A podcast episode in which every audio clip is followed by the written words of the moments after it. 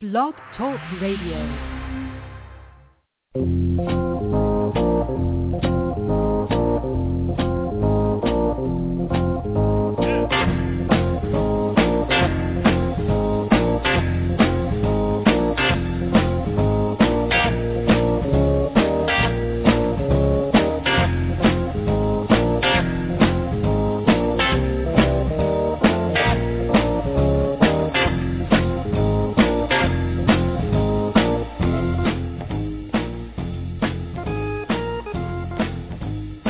From Studio 111 via Radio Saigon and simulcast across the country via Blog Talk Radio and later on bflow360.com. This is Fanatic Radio, America's premier sports music program. I'm your host, Mike Gardner. Join with me always the notorious Ben Florence, who will be calling in to the show as we are on separate locations. But it is June 20th, 2014, here in the great U.S. of A. Flo joins us now. How's your summer been? How was your week, Flo? Hello. How was your week, Ben? Welcome to the show. Oh, it, uh, my week has been uh, tremendously tremendous, sir. How about you? It's been good. We got a, a big show on hand. Uh, we got Pat Riley on what the face of the Big Three will look like in the 2014-15 season. Some A-Rod news for the uh, the New York Yankees. A shout out to Clayton Kershaw's no hitter. Maybe some College World Series news as we get the whole baseball theme going. Uh, we Yeah. finally will touch on the we'll finally touch on the Stanley Cup playoffs and what it means going forward. But we begin with our uh, frequent daily World Cup talk here on Fanatic Radio. Yes. Well, right now, Switzerland and France are about ready to kick off the second half with the French leading 3-0. Just one of many surprises that we've seen this week. But Flo, so far, uh, seven days have gone by since the last Fanatic Radio. What has been your biggest surprise throughout this past week in the World Cup? Uh, I really think the biggest surprise, well, the new the uh, the events earlier of uh, of uh, Los Ticos ad, uh, looking like they could be in position to advance Costa Rica of all teams. But I think I know, really right? the biggest surprise has been how feeble the defending World Cup champion Spain, how Yeah. feeble they have looked. The Netherlands loss was definitely shocking because I thought Netherlands coming into this tournament was uh, could have been overrated, even though they've been really a mess with the previous World Cup. And then the, I thought Spain would come out hard against Chile. It didn't happen, and now they're done altogether. I mean, it's completely shocking how this team, of all the teams I would have thought that would have folded right away, uh, that would have been high contenders. I'm not even. I'm not surprised that England, quite frankly, is all but done. But for Spain to be done, yes, they're an aging club, but this is still one of the elite teams, or supposedly one of the elite teams in the world. And for them to go out the way they did is, is to me, completely shocking. Well, we see in other sports too. Um, in, in the past, you know, the, the Boston Red Sox teams when they had, I think when Johnny Damon was still on the team, and then they got guys like Coco Crisp with the uh, with when when Manny Ramirez was closing out his career. That that Boston team, even with Dice K back in the uh, the late 2000s, everyone thought that team was invincible. But then Mhm. it's not, and then we see it again in the NBA, which I think is more common with aging players like the Lakers, how they were trying to go for a three-peat with Kobe Bryant, Bynum, and Pau Gasol, and then they got swept by the Mavericks. Then we also saw it Yeah. from the Heat this year. So I, I think it, it obviously is a surprise, but then again, uh, defending champ in any sport, you always have a huge target on your back. Not only are they the defending champs, they were two-time European champions and then defending world champions.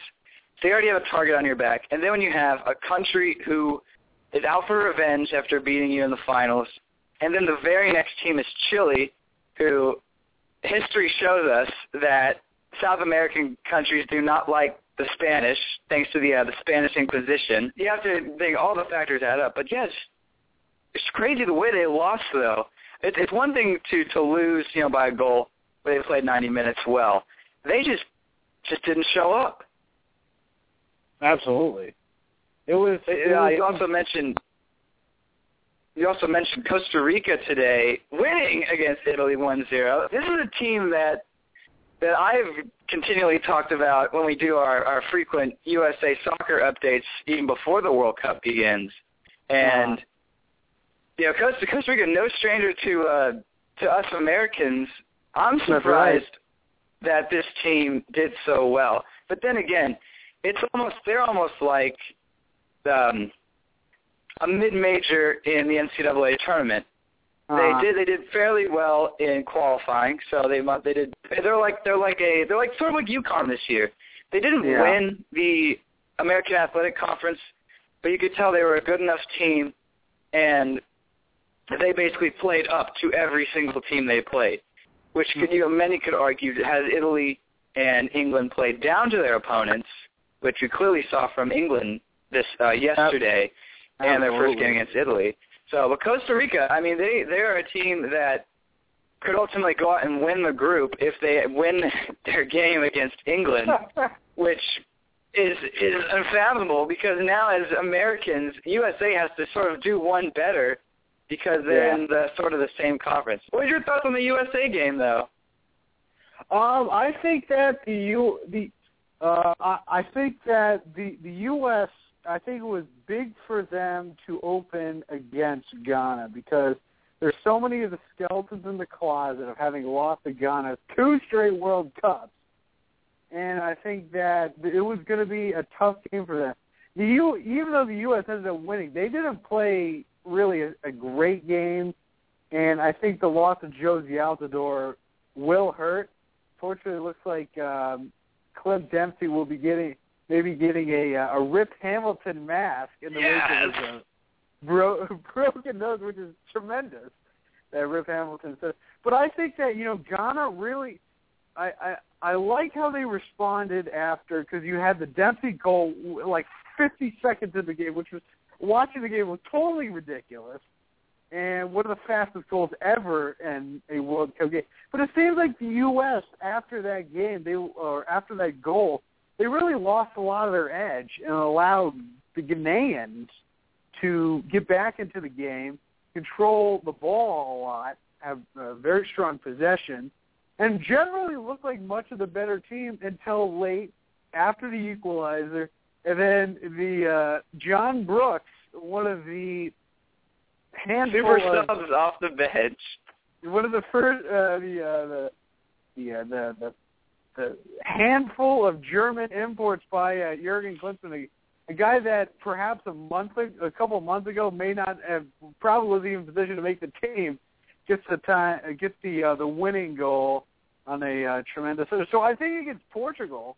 Now I think the U.S. after Portugal was a complete fiasco against Germany. Now that uh, they get Portugal next, I think the U.S. is in prime position to advance, which is comical because I remember when we were watching the group announcement, we thought the U.S. were screwed by being put into the group. So good, Right. the U.S. is in good position. I really think. And we'll, ta- we'll talk more about the U.S.-Portugal game, other matchups next week, including Mexico-Croatia, which could ultimately decide El Tri's fate going into the knockout stage. But now it is time for our weekly conversation. He's former member of the United States men's national team, 2005 CONCACAF Gold Cup winner, and a member of the 2002 quarterfinalist U.S. men's national team. Tony Sanneh joins us here on Fanatic Radio. Mr. Sanneh, thank you so much for uh, taking the time to do this. No, no problem. My pleasure. Uh, first off, I just want to ask, uh, considering the World Cup is going on right now, you played in it in 2002. What were sort of the uh, the emotions for you personally going to uh, Japan, South Korea? Um, well, I mean, obviously, you, anytime you get to represent your country, it's it's a pretty cool deal, and um, for a soccer player, it's like the highest honor to, to represent your country and to be able to reach that goal. So, um, emotionally, it was it was it was great, uh, a real sense of accomplishment, but also a real joy in, in getting to perform on that stage as well, because there's a real respect for all the counterparts that made it there, and um, you were really playing against the best of the best. Uh, your team, especially 2002, your first game was against Portugal. Very similar uh, to what the United States this time is going up against in terms of the best, some of the best teams in the world. Going back to that game against Portugal, what were some of the things that your coach Bruce Arena said to you, I said to the team uh, pre-game and in the locker room prior to taking the field? I think it was just like you know really believe in ourselves and attack and put you know physical, be physical and put our you know our stamp on the game and we weren't gonna you know uh, play soft or let them come at us. We were gonna you know they were gonna beat us. They were gonna have to beat us and we weren't gonna you know kind of bunker down. We we really attacked them and put our stamp on the game. And the main thing was is you know the first five, ten, fifteen minutes of the game start off well and concentrate, not make any mistakes, and and uh, you know, really control the flow of the game. What is it like to play in a World Cup match?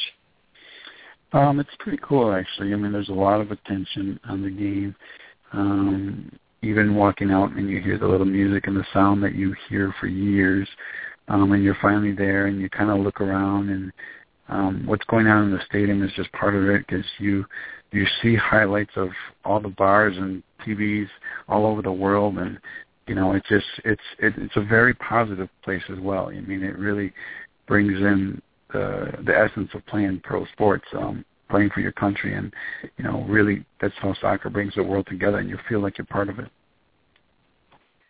And overall, do you think that your team sort of jump started this love of soccer in this country? Because many say they're hosting the '94 World Cup, but then after the '98 World Cup, uh, the 2002 team, your team, pretty much had to sort of rewrite the history books in terms of how, how this sport is viewed in America, and yet you guys went all the way to the quarterfinals. Would you say your team sort of jump-started the uh, the soccer craze in this nation? Well, I think you know it's been getting better exponentially, and each each year, um, you know, other we've had a couple of years that, that we've gone backwards a little bit, but um, I think ours was one of the, the the times when, you know, not only did everyone hope, but we went into every game thinking and believing we had a chance to win, um, and that really brought a different kind of confidence to the nation. And I think it did. You know, you look at this year's team, and I think a lot of the kids on this year's team were were inspired by that um, and, and believe that that they could be there someday and, and do it. And so for that, I think we we, we helped jumpstart the nation and um, really bring it to the mainstream. Uh, what are your thoughts on this year's team? Are they any uh, similarities to your 2002 squad? Um, a little bit different. Um, younger team, um, more unpredictable. So, um, you know, it's kind of like you know what they could get together and win the group, or you know they could lose five zero.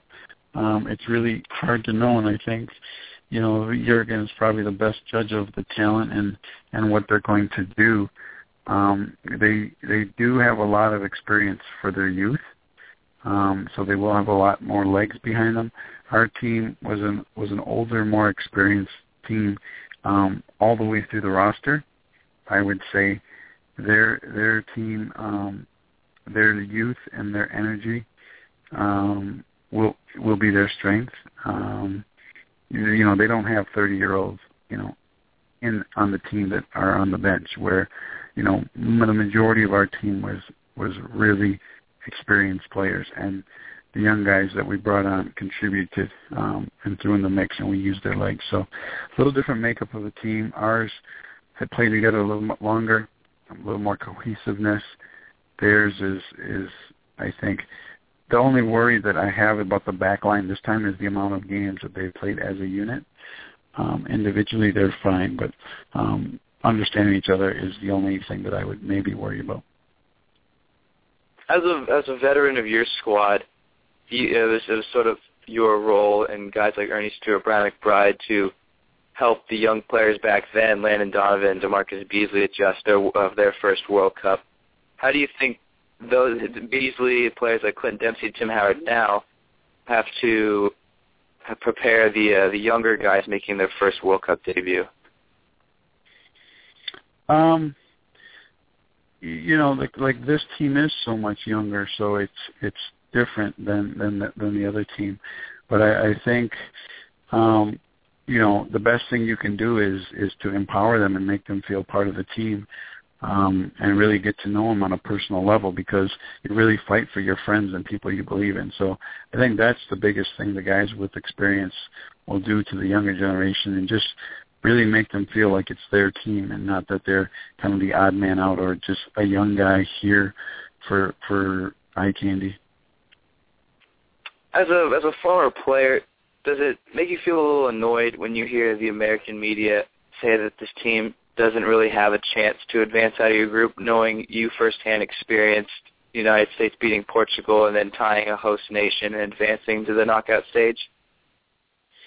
Well, I think they're just trying to be realistic on the odds. I mean, that's the data says that you know we're not going to advance out of the group, but um, it really goes down to still preparing yourself and giving you the chance. And I don't think that, and people say we don't have a chance. I just think we have to have a good World Cup and and play our best to to advance. So, um, and you know, it doesn't help that the coach is trying to get attention away from the team by downplaying their chances as well. Um, but I think that's a smart move on his part because now, you know, all the attention is on him and less has been really on the individual players and how they will perform. I mean, I've heard very little scrutiny about positions or coaches or, I mean, players and positions and our strengths and weaknesses. It's been about the overall team. It's been about the coach. So uh, it, those comments have really actually solidified the team and, and, and brought it together. And anything can happen, but I think in the world of football, people are are more realistic, but you still go in to win it, and it's like the movie Any Given Sunday. Anything can happen, and you know, we I look back at the Confederations Cup, and that was probably when in American soccer I felt that we were we went in every game where everyone thought we truly had a chance to win, no matter who we played, and and I think even though we're the underdog in a lot of these games, I think there is still that belief in us right now. He's Tony Sanneh, former U.S. men's national team defender, member of the 2002 World Cup team here on Fanatic Radio. Did you guys ever feel like you were the underdogs in 2002? Um, we felt like we were the underdogs, I guess, on the outside. Internally, we we we had a belief about us that it didn't. We didn't really pay attention to that. We we really went into each game to win, and we really had a game plan on how to win the game. So it didn't. We didn't really listen to the press or worry about being favored or not. We went into each game to win. And for you, you personally, uh, another similarity from this year's team, 2002, is the number of MLS players out, out, outnumbering the number of European players. You're one of the few players playing with Hertha Berlin and, and Nuremberg. You, uh, a lot of criticism for this year's team was there is that there's the lack of European experience. Are you a firm believer that the players need to be in Europe playing against the best of the best, or considering you've played also a lot of years in the MLS, that our domestic league is steadily on the rise? I think it's both. Um, I think we had a lot of veterans on that team, and that's just the age of the youth. But I think even this year's, I mean, like Michael Bradley's an MLS guy. You know, Clint Dempsey's an MLS guy. So there's also guys that uh, that that have European experience on the team that are, that are a big part of it. It's just that you know the MLS has done a good job of of keeping their better players home right now. So I would say all in all, you know, the top U.S. players, a lot of them are here. Um, but I do believe that going to Europe um, can expand your game and just give you a little bit different experience. But the MLS is is growing every day, and it's it's having a a, a higher level and standard of, of soccer and, and lifestyle. Um, so it, it is becoming a viable option. What was your favorite moment playing in Germany, considering a lot of the players on this squad are German Americans? Uh, favorite moment in Germany was probably you know lining up for you know a Champions League game at home against Chelsea, you know, in front of eighty thousand people, and you know hearing that song, and uh, you know it's it's a it's a dream come true to play in the Champions League as well. And then towards the end of your career playing in the MLS, your thoughts on what the league will look like? Many are uh, when the league first started, they had visions of 20 plus teams by 2010, and now that the addition of the new clubs, what do you see the uh, the growth of the MLS to continue to expand or do you feel like that there's a set number of clubs they're looking for? Well, I think that they're gonna, you know, set. I think someday it'll be 30. I think that in the soft spot there's to be 24, um, and then we're to keep working internally to raise the level and, you know, um, and and get better soccer and um, increase, I guess I would say, American participation in the league. So I think 24 is a good short-term target. Um, that'll probably be for the next five to 10 years. And then, you know, our internal goal will be to, you know, change the, the demographic of the players so that there's more Americans in the league instead of foreigners. Um, and and then when we, you know, when we you know hit those numbers, then I think it's time to expand again. All right, and was it hard to walk away from the game of soccer when you retired? Uh, it really wasn't um, because you know I have a long, long career. I was 39. Um, physically, my body started to let me down, and so it wasn't hard not to play one because I knew I could not do those things anymore. Um, you know, the first time I retired, I you know I had some injuries, but I still felt like physically I could compete. Um, and so it was hard because I would watch and I could say, okay, I can do that better than that guy, or I can still do that. Um, after my last year and the, the injuries, you know, I knew what I could and couldn't do, and so I, you know, I, I mean, I missed the locker room, but I don't. Um, it wasn't hard to walk away because I was no longer able to to do it actually. And uh, considering you played club and national team with them, what are your words of advice to Landon Donovan for his for his future going forward? I mean, he's not old. I mean, you know, right now he's still thinking, you know, trying to plan out his legacy. You know, Landon has anywhere from four to eight years left in his career, probably, um, and he needs to become a leader. And well, he is a leader, but he needs to figure out, you know, what he wants to do internationally, what makes him happy, and how he can stay healthy and make a mark. And you know, he's going to leave a legacy as the all-time leading scorer um, you know, and can you do it in a different personal way of of helping keep the LA Galaxy brand and you know be really a role model for younger players for years to come as well. And before we get to our final, uh, the final question, I uh, personally would like to want to know what was it like to get the assist on the third goal against Portugal, and when you're on the field after you guys won three two, what were just your initial emotions and reactions like? I mean, we were just tired. For me, I was tired. You know, I went into the game thinking it was going to be a struggle, but you know, I was expecting to win. I planned to win, and you know, you had your job. Obviously, the cross, you know, going up three zero was a little bit surreal at that moment because it was kind of like, okay, what's going on? Um, and then having to get tired and hold on to it and have them come back and have it, you know, the last 20 minutes, it was really a hard fought game to to kind of keep that lead.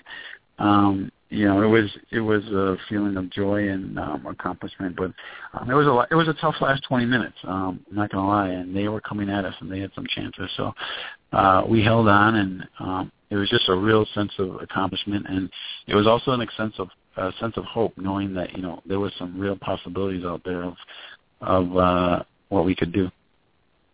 All right, and your uh, and then last question: your post career, uh, you're CEO and executive director of a uh, charity. Is there any way you'd like to talk uh, more about that and what you've been sort of giving back? Um, well, I run the Sanneh Foundation, and we're you know based in the Twin Cities. We have international programs in Haiti, and we kind of work on two two folds: is education and health and wellness. And um, we're in all the St. Paul public high schools where we offer academic support, mentoring, um, and after school programming. So we have three full-time employees in each of the schools, um, and we're getting great data and, f- and feedback off the relationships we're building. And you know, it's probably the only school district in the country where soccer is a- offered all year round. Um, so I think that's kind of cool that it's kind of mainstream. And in the summer, we we offer soccer camps and health and wellness opportunities to young individuals free of cost. So uh, it's a way to stay engaged in soccer, give back to the community, and uh, put smiles on people's faces. All right, he's Tony Sanneh, former U.S. men's national team defender, member of the 2002 World Cup team. Thank you once again for joining us here on Fanatic Radio. Thank you. They did it once in 2002. The United States shocked Portugal. Flo, can the U.S. do it again this Sunday? Um, I think they can. I mean, one would hope that they don't overlook a Portugal team that, yes, without Pepe after his uh, idiotic red card in their opener against Germany, and with uh, Cristiano Ronaldo looking not at 100% uh, out of what we expected of him. But this is still a, a pretty so, a pretty good Portugal team that if the U.S. goes in there expecting a win, they could end up being very much uh, surprised by this team. And you know, a Ronaldo at like like 80, 75 percent is still better than most players in the world. So I think that, but I think that Ghana, the Ghana one is giving them some confidence, but they're going to have to play better than they played against Ghana to win against Portugal, and especially if they want to somehow pull off a sweep and uh, take out Germany. But let's not get ahead of ourselves with that one. So I think the U.S. will win on Sunday, but I think they should be they should be happy with anything that's at least a draw. I think I don't think you want to lo- go in and lose that game. Then you'd be totally deflated when you play Germany. Right. USA they have to they have to go in with with win first attitude, but like you said, have to be satisfied with the draw because last time USA advanced was in 2010. Then they got uh, two draws and a win, a historic win against Algeria. Even in 2002, very similar uh, events are sort of unfolding for the United States. They beat Portugal in the first game, so they got three points. Then they tied South Korea, but then they so that gave them a little leeway, especially on goal differential, when they lost to Poland, which was the last game in their group. Uh, it has to be. Has to. I would love going to uh, win first. Without Jozy Altidore, uh, does this make the USA stronger or weaker team? Uh, I think definitely a weaker team because Altidore is one of, even though he struggled to score in much of the pre-World Cup uh, friendly uh, exhibitions uh, before the the final game. I'm drawing a blank against uh, who it was again. Oh, Nigeria. Yes, and uh, a strong Nigerian club at that, although not really. I think definitely a team without Altidore is a weaker team because he gives them that kind of score any team wants to have out of their striker position, and he's certainly a guy that knows how to get to the back of it. But I think without him, they're going to have to uh, perhaps play not not as aggressive as a style, and I think that focus a little more ball position, working, getting the midfielders up the field a little more and I think that a team, uh, I think they'll definitely miss Altidore, but I think they can still win with him. If that if that makes sense.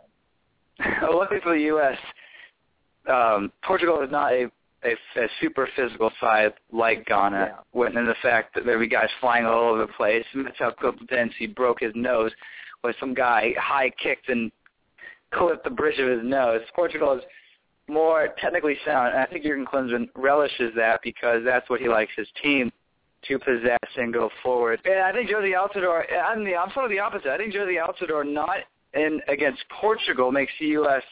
a little more of a, a wild card for Portugal because they have pretty much known that Jozy Altidore is a guy that likes to camp in the middle of the field and be a holding forward.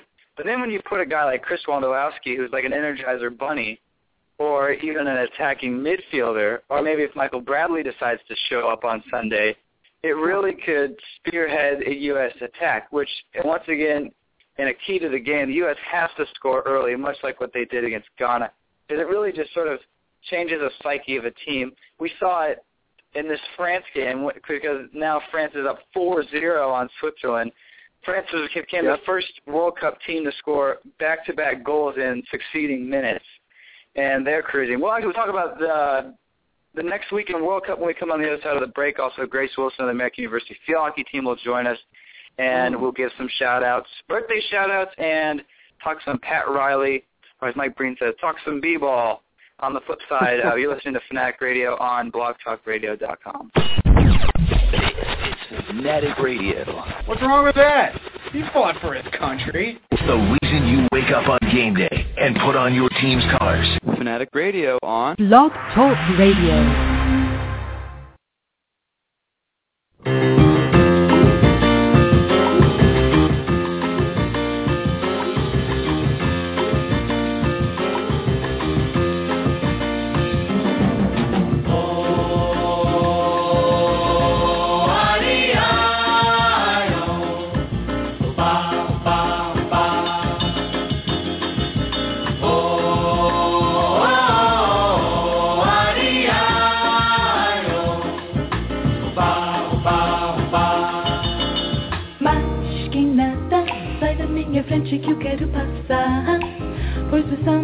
Está animado. O que eu quero é samba. Este samba que é misto de maracatu. É samba de preto veio, samba de preto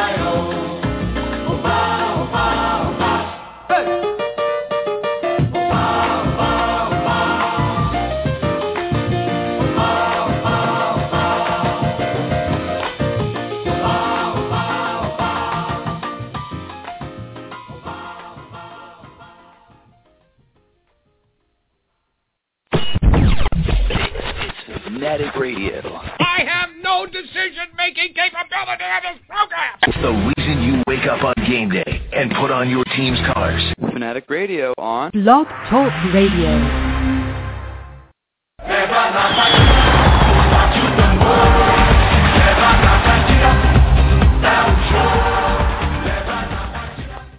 Back here on Fanatic Radio, America's premier sports music program, my gardener Ben Florence. Joining you live from Studio 111, Tony Sanneh, former U.S. men's national team defender, a member of the 2002 quarterfinals World Cup squad, the team that last beat Portugal, ironically. That's right. Joined us the first half of the show. Grace Wilson of American University Field Hockey will join us in just a couple of moments. USA plays Portugal this Sunday, coming off a 2-1 victory over Ghana. Looking at the TV now, France up 5-0 on Switzerland. This is a Swiss team that entered the World Cup sixth in the world. They're getting spanked. France now has a goal differential, if it stands, of plus 8 because they beat Honduras 3-0. Who, other than the French, who has been the most impressive team, other than Costa Rica, which we talked about earlier, but who seems like a clear-cut favorite to take it all, from what you've seen? Um, that's a very good question. In terms of because there's some teams, uh, some teams have played a couple games thus far. Okay, so I think that German win against Portugal. Yes, Portugal was a mess. They and they ended up playing much of the game a man down. But I think that Port, that German team really show that they are definitely a team to look out for as one of the favorites to win it all. I think that and they look to be poised for a match with this French club, uh, potentially down the line but uh, if I believe so, I could be wrong on it. But I think the way that German club thoroughly dominated the Portuguese was, uh, in my opinion, one of the more impressive uh, showings thus far in this tournament. You're jumping ship from your B Flip 360 prediction of Brazil. Um, I I'm not gonna go that far yet because they did play. I mean, sure, the score says zero zero tie with uh Mexico, but let's be honest, they how many they got a significant amount of shots on goal, and you had a goaltender for the Mexicans that was playing truly out of his mind. So I think that I don't consider that uh, that draw to be a negative. I think it was the case of a uh, a goaltender going off. And Yeah, he did. Memo Ochoa just was stellar. Yeah, but and I I think that you would have one may still have to question are they still the favorite because they didn't look truly great against Croatia and they had that draw. They should advance, and I I still will stand with them in the tournament, but I'm definitely a little more skeptical and perhaps maybe a little uh, a little worried that I didn't go with the other team I almost picked to win it all, the uh, Argentinians and our good friend uh, Leo Messi. That's right. He plays tomorrow, I believe, against an Iran squad that had the first scoreless draw. So it'll be interesting to watch that game because Iran is a team that is 100% defense, and Argentina tries everything to go through Messi to to get to the goal. So uh, interesting matchups, and we'll, we'll pepper in some more World Cup matchups as we move forward on the show. But right now, yep, uh, time for another interview. She was an ECAC field hockey all-star, a member of the American University field hockey team with the best grade point average in the nation, and the 2013 Patriot League champion defender Grace Wilson joins us here on the show. What's up, Grace? What's up? How are you? Good. How are you? Living the life. Really, where are you right now? Where are you guys this weekend? Um, a couple of us are in Pennsylvania for the senior women's national championship or whatever. Oh dang! How'd you? Did you get? Is that something you have to get invited for? Um, it's through it's like ODP for soccer basically. So we had a bunch of training sessions uh, for the Mid Atlantic region, and then you get selected from that for this. So it's been like super busy for you ever since school got out. yeah, dog, it's been crazy, but it's been Well, good. Good. How was better. your trip? Oh my god, Holland was amazing. It was honestly incredible. It was the best week of my life. Where did you, where did you guys? Um, I guess when did you first hear about it, or how did it all, how did it all come up? Yeah, so Steve, um, my coach, uh, played in Holland from 92 to 93 um, with a Dutch team. He like equates it to his like college experience because we obviously don't have any men's field hockey collegiate teams um, in the nation. So he went over there and played, and so I think a dream of his has always been to have um, AU go and see like where he played and whatever. And so we found out that the World Cup was going to be held um, in Holland this year, and so I think Steve was like immediately on it. He was like, "I want my team um, to go and see that, and just see the best players in the world compete." And Isabella Girl on our team, uh, Rising Junior, um, is from there, so we got to spend time with her family, and it was awesome. But yeah, we found out like right after season ended.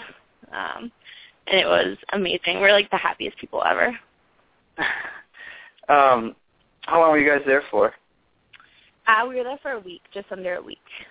Um, So is that how long the World Cup was? um, no, the World Cup was a little bit longer. I think it was like ten days. Um, so we got to see like the last rounds of it, which was amazing. So we saw U.S. women compete twice, um, which is so cool, just because there wasn't that many uh, people from the U.S. there. So we got our, you know, 10 minutes of fame on the TV, Megatrons, which was pretty exciting. Um, and then we got to see a lot of the men's teams. The U.S. didn't have a men's team um, that made it, but we got to see the Dutch men play and the Aussies, who are the best team in the world, and they are incredible. That was a really sort of- is that- for us. Yeah, is it like living the dream for you guys, considering you're seeing the best of the best in your sport? Yeah, no, it definitely was. And it's so different because like the World Cup's going on for soccer right now, obviously. Everyone knows about it and it's on every sports station and you can see it at any point in the day, but that's not how it is for field hockey. So it was really cool being up close and personal with it so that we could just see different techniques and things that we really wouldn't have been able to really of embody before, but now we definitely have a lot to bring back for season. Uh, personally, what did you take away from the trip? Um, I think while the field hockey aspect was obviously incredible, I think for me it was just being with the team for such a long period of time and just seeing how everyone reacts to different things and seeing just like Isabel's face light up with us being at her house and getting to meet all of her family and see her dog and just like experience a foreign country together as a team was really special and something I'll never forget. Did you guys play at all while you were there? Yeah, we actually played two Dutch teams. Um they were like the second tier team, so they're right under the national team girls, the Dutch national team. So um, it was incredible. Like both of these teams would have easily come into the United States and won the national championship. Um, they were incredible. Their system of hockey is so different um, in Holland, so it was definitely an adjustment for our team um, and exposed a lot of things that we need to work on, but also showed us um, some things we're doing really well. So it was encouraging, but we also have a lot to work on. She's Grace Wilson, American University Field Hockey on Fanatic Radio. So um, it must be good that you're going you're going into your senior year. You had this trip over the summer. Yeah, definitely. It was really cool. I feel bad that the incoming freshmen couldn't come, but I'm very happy that we got to experience it as a senior class. Is this sort of the uh, team bonding experience that you guys needed? Yeah, definitely. I think it's also just fun to be in different places because we're always at AU together. Um, but being in Europe and just experiencing different food together, and we tried these like raw fish that was the most disgusting thing ever. But we like made it into a competition between our two kickball teams um, that we have on the team, and Fox obviously won my team. Um, but just like those little things were really cool and uh, experience of a lifetime for sure.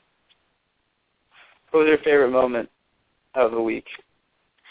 Um, I think it was we went and saw like the really old windmills um that are all throughout Holland, but they're like in one centralized location and we just got to like walk and look at them and it was just so peaceful and just made me really excited to go into the season with these girls and the ten incomings that are coming in. It was just like the calm kind of before the storm that's going to be this year for us. So I think that was the coolest part.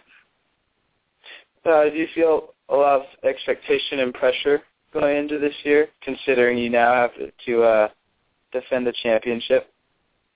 um, I wouldn't want it any other way.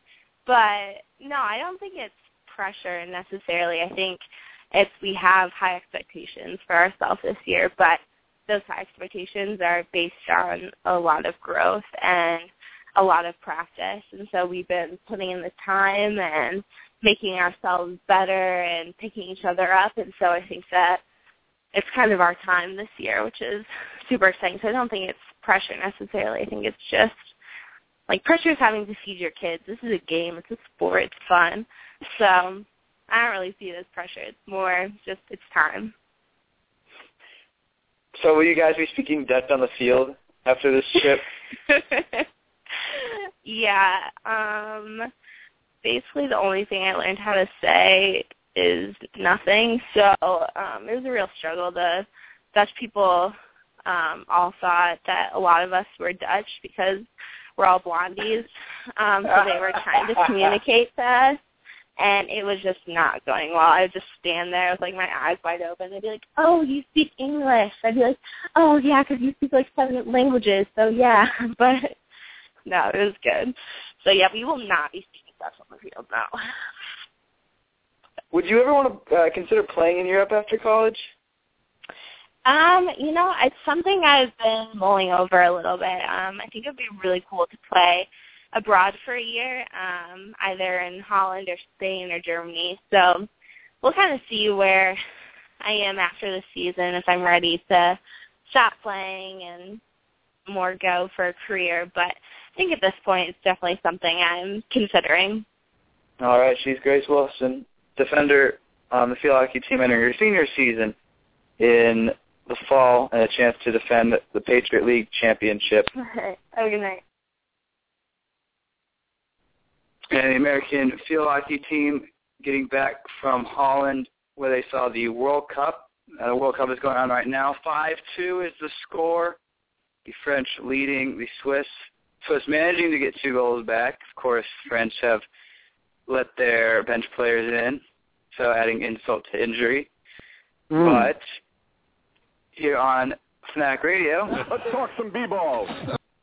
so the NBA Finals officially are over. The NBA draft is, I believe, next week. Next Thursday.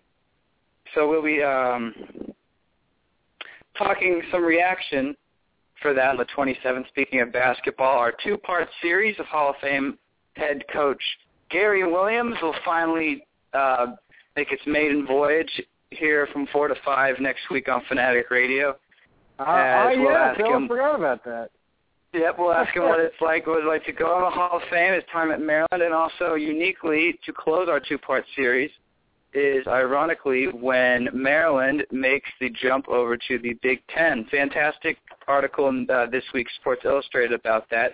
A little tear to my eye to know that the college world, especially football, is completely 100% money-driven. Hence why the NCAA is in court now. But back to basketball, we'll talk about all the legal stuff towards the end of the show the San Antonio Spurs win, thus defeating the Miami Heat. And immediately, we talked about it a little bit last week on the show, free agency is the common bug caught by many radio hosts and analysts.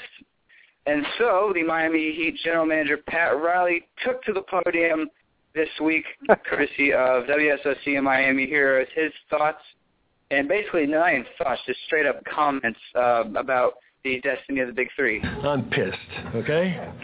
So go ahead. Get it out there. And we need to retool. We don't need to rebuild. We need to retool. And that's what we're going to do. I've uh, I've been a leader and a decision maker. And that's my level of expertise. And I'll do everything I can to retool the team you know, I didn't come down here 19 years ago for a quick trip to South Beach and get a suntan. I can guarantee you that. And um, and I don't think they did either. And so I think all of those guys, you know, that have come here have gotten exactly what they wanted. Flo, are these are the words of a man determined to keep uh, his his dream alive, or is it just another New Yorker running his mouth, knowing that most of these guys are going to test the free agent waters? Well, I think it's you know uh, I, I listened to a little bit of our good friend Mike Francesa, and he frequently Hmm. has the the Sun Sentinels Ira Winderman on the show, and he Winderman kind of likened it to if you've ever seen The Godfather, and you know the scene toward the beginning where his uh, his godson, the uh, the singer Johnny Fontane, who's uh, you know, he's like, you know, all weeping about how he wouldn't get this movie part, and basically uh, Vito Corleone is like, "You're gonna," he slaps him, like, "You're gonna act like a man." And my my te- my atrocious impersonation. I think that's kind of like what uh what happened there, and um, I think that Riley was because you could tell in this Heat team toward the end of that first season where they got just, blown out of Game Five that they didn't look like they they looked like they, they didn't look like they were hungry when they got to the finals, and especially they looked a little desolate at the end, particularly with LeBron James who's basically doing a one man trying to do a one man show against the tr- the tremendous uh, Spurs action. So I think that what was trying to do is because uh, ultimately I highly doubt that LeBron will lead the team, but I think there are definitely ways that the supporting cast has to change. Uh, The supporting cast that it was this year can still get them to the finals next year, and and it, it's a it's a very weak Eastern Conference that virtually every team except for the Heat may not even have made the playoffs in the Western Conference. I think he was definitely Yeah, trying to light a fire and light, trying to light a fire under LeBron James and the rest of the guys. But I think that it's going to be it's going to be interesting because all those guys, Bosh, Wade, and uh, James, can all opt out of their contract, and thus the cap situation is very fluid. I think that you'll see. I I would. Pre- I think you'll see all those guys back, but in terms of whether uh, the like whether all of them will opt out, like Bosh or Wade, try and hit the open market. I think LeBron will opt out, but I think ultimately, if he's going to try and hit free agency next summer, is a better option. So I think that it was trying to get a little motivation and spark this team that really lacked it down the stretch. Yeah, you mentioned it last week. You said LeBron wasn't going to leave because of the fact that this Eastern Conference is so bad that. Now it's rumors that Carmelo Anthony may even go as far west as Houston. The Rockets are very interested in Melo, depending on if he uh-huh. stays in New York.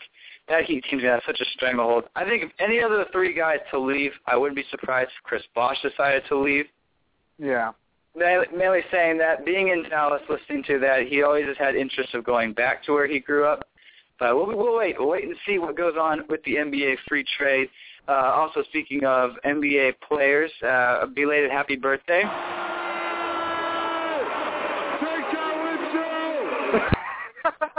Dirk Nowitzki birthday was this past week, so we want to wish him a happy birthday.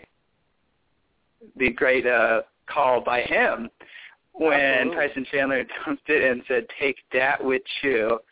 Uh, Fox Sports Southwest said that was the last time they had Dirk on them, the one and only time they'll have Dirk as a guest reporter. I thought they had him on a second time like this year. Maybe because he was he was hurt for a good part of the uh, the beginning of the season. That guy's the best. Who knows? Well, wish him a happy birthday though. So, uh, rolling forward, France one five two. Um, another team that won in convincing fashion to win their championship was the LA Kings, defeating the New York Rangers. This was a was this is a Kings team that was I think one of the best in the West. They had well they beat Anaheim, who was one of the best in the West. But yeah. then, are you surprised how easily they took the Stanley Cup? Um. Yeah. I, I. Oh. Yes and no. I think that the Kings were definitely the better team, but I thought that uh, the Rangers would have had more of a chance because uh, I actually had the Kings taking it in seven. It was a close series, even if it went in five games, and I thought that the Rangers behind Henrik Lundqvist could have lasted better. But I think that for the Rangers, how they like to play, they like to get it, move the puck. They like to be aggressive. They have a lot of speed. I think a physical, a bigger, a strong defensive team that can match them in goal. I think that LA was not a great matchup for them. I think that the Rangers would have preferred to take on yes another high profile, high powered offensive team, but a team not as strong defensively and not as strong in net in the Chicago Blackhawks. But I think that a, a really good LA team that knows how to get it done.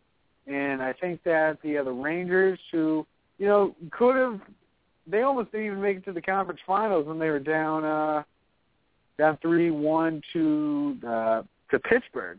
So definitely a successful season for them. But I think they just did not have a great matchup in the Cup final and should. Were people too hard on Henrik Lundqvist? Well, I mean, I think that you know, I I don't understand why people really would be. He was tremendous in that series, really, except for uh what was it, Game Three, the game where the uh, the Kings had that goal, that first goal with like less than a second in the first period. I believe that was Game Three. And so I think that that game Lundqvist wasn't great. But I think the rest of the series he was he was really good, and I think he was hurt by a defensive unit that wasn't great this series, and a a, a, a special teams for the Rangers that were really just terrible. They were they could not get a power play goal if their life depended on it. And for an offensive club, they struggled from time to time to put the puck in the net. You can only even the best goalie can only take so much pressure and can only do so much. And I think you saw that here. Henrik Lundqvist anyone that hates on him because and, and tries to blame him for the uh, the Rangers falling in the series, I think is a Mongo and a Mongo and nothing more. Yeah, of course, as Lundqvist puts it uh, in his Advil commercials, the amount of pucks he gets is the uh, the same uh, force and torque as a rhinoceros running at you. So that that guy carried the entire team. I'm surprised the performance of of uh, Rick Nash in St. Louis. It's almost like they did nothing in the finals considering how uh, how star powered those players are. That's right. And uh, Nash in total in the playoffs only scored like three goals. And that's been my kind of a criticism of him with the Rangers that he hasn't been the big time goal scorer that he was in Columbus and that everyone thought he would be with the Rangers. I mean, he still played well, but he just was not able to find that, including in that game five, where in in one of the overtime periods, he had a wide open net and a, a a stick, a defenseman's stick for Los Angeles. I can't remember who, just barely grazed the puck and got it out of uh, out of safety. So wild stuff. But yeah, they weren't able to uh, really get it done.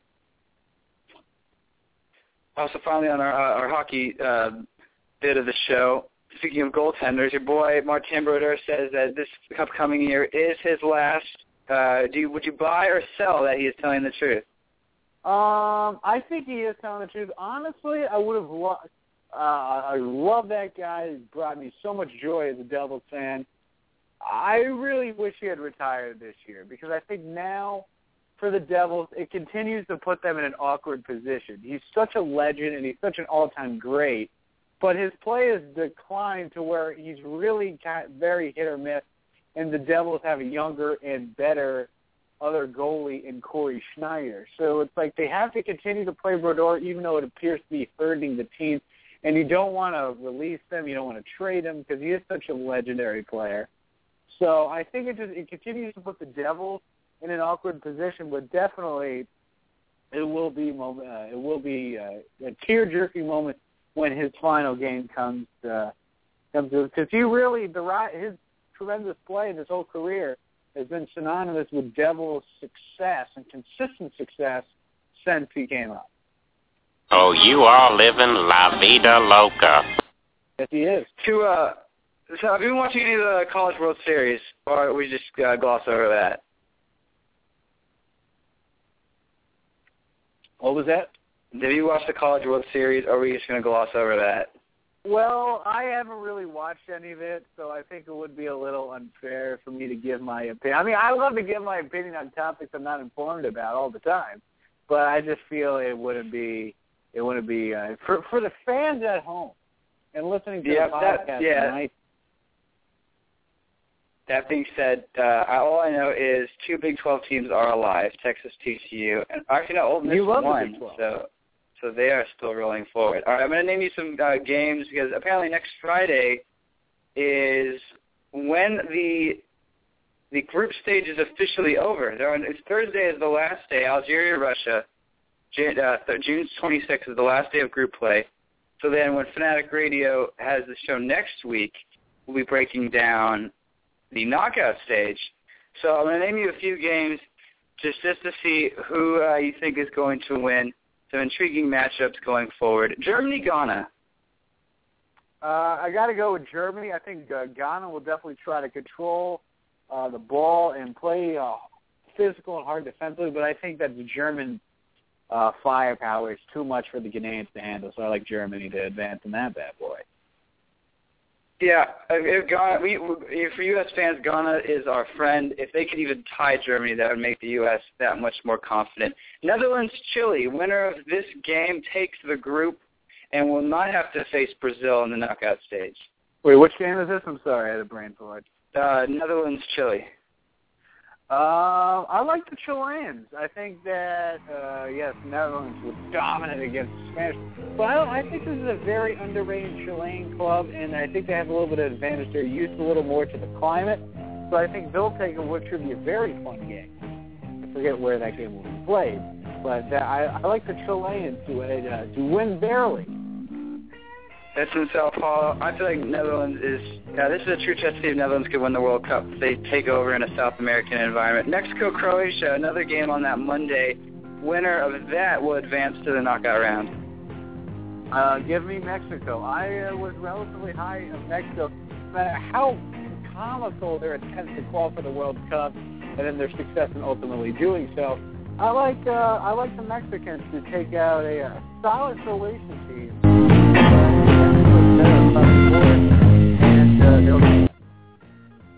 It could be it could be interesting with um, Croatia because they're coming off a win. Mexico just coming off a tie. I feel like Mexico though plays very conservative and gets a late goal. Italy, Uruguay. I don't know the uh, the, the I think Italy has to win to at least advance because I think if Uruguay wins, they have two wins, and Italy goes home. Um, I I think that'll definitely be an interesting match. You know what? I'm going to be soft. I like both teams. I like Uruguay a little more, but I'm going to go with a draw in that one because who doesn't love a draw to cause even more chaos? Uh, I think Uruguay is going to win. Uh, having Luis Suarez back completely changes the way this team plays. That, Italy very looks very, very lazy, very lackadaisical um, going forward. And then, actually, all those games are pretty much blowouts. Um, the Greece Ivory Coast game, final game is on Tuesday, June 24th. Winner of that, I believe, goes through. Or Ivory Coast at least have some breathing room. They cannot afford to uh, to draw.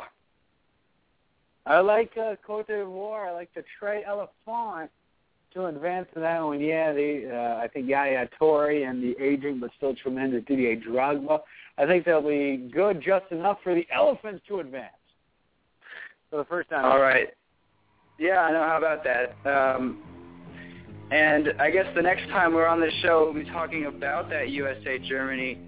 Just to look into the crystal ball flood, does the United States have enough to advance into the knockout round? Um, I think that. Uh, so wait, we're talking about U.S. Germany. Yeah, because that's Thursday. So next Yeah. Friday, U- USA would find out its fate. I think it's going to be very tough for the U.S. to beat Germany, unless you, the Germans will come up and they look like a they disappointed against the Ghanaians. But I really think without Altidore, that's going to be a very tough match for the United States to win. I would ha- it would it pains me as an American, somebody who bleeds red, white, and blue, literally. But I have to go with the uh, Germany on that that one tragically. It all, it all depends on that Ghana game because if Ghana were to at least tie Germany or rough them up enough, uh, the USA could be looking to make it uh, sort of a surprise. I think Germany wins 2-0. I don't think the United States can score against Germany, depending on that Portugal game, because the U.S. could be playing a little. Uh, those two teams come next Thursday could be the teams that uh, are going through if the United States, by some stretch of the imagination, beats Portugal. That game is on Sunday. Listen to the Fanatic Radio podcast. Tony Sanneh of the United States men's national team 2002 squad joined us. Grace Wilson of the American University field hockey team, who the AU. Eagles played. They played at the um, a couple of exhibition games while the field hockey World Cup was going on in the Netherlands. Very cool at the field hockey team. The defending Patriot League champs went on a little Euro trip. Next week, Gary Williams, uh, part one the Hall of Fame series kicks off, 4 to 5 Eastern, here on uh, Blog Talk Radio. Once again, Mike Gardner, Ben Florence. Catch the episodes on iTunes or B4 360. Until next time, so long, everyone.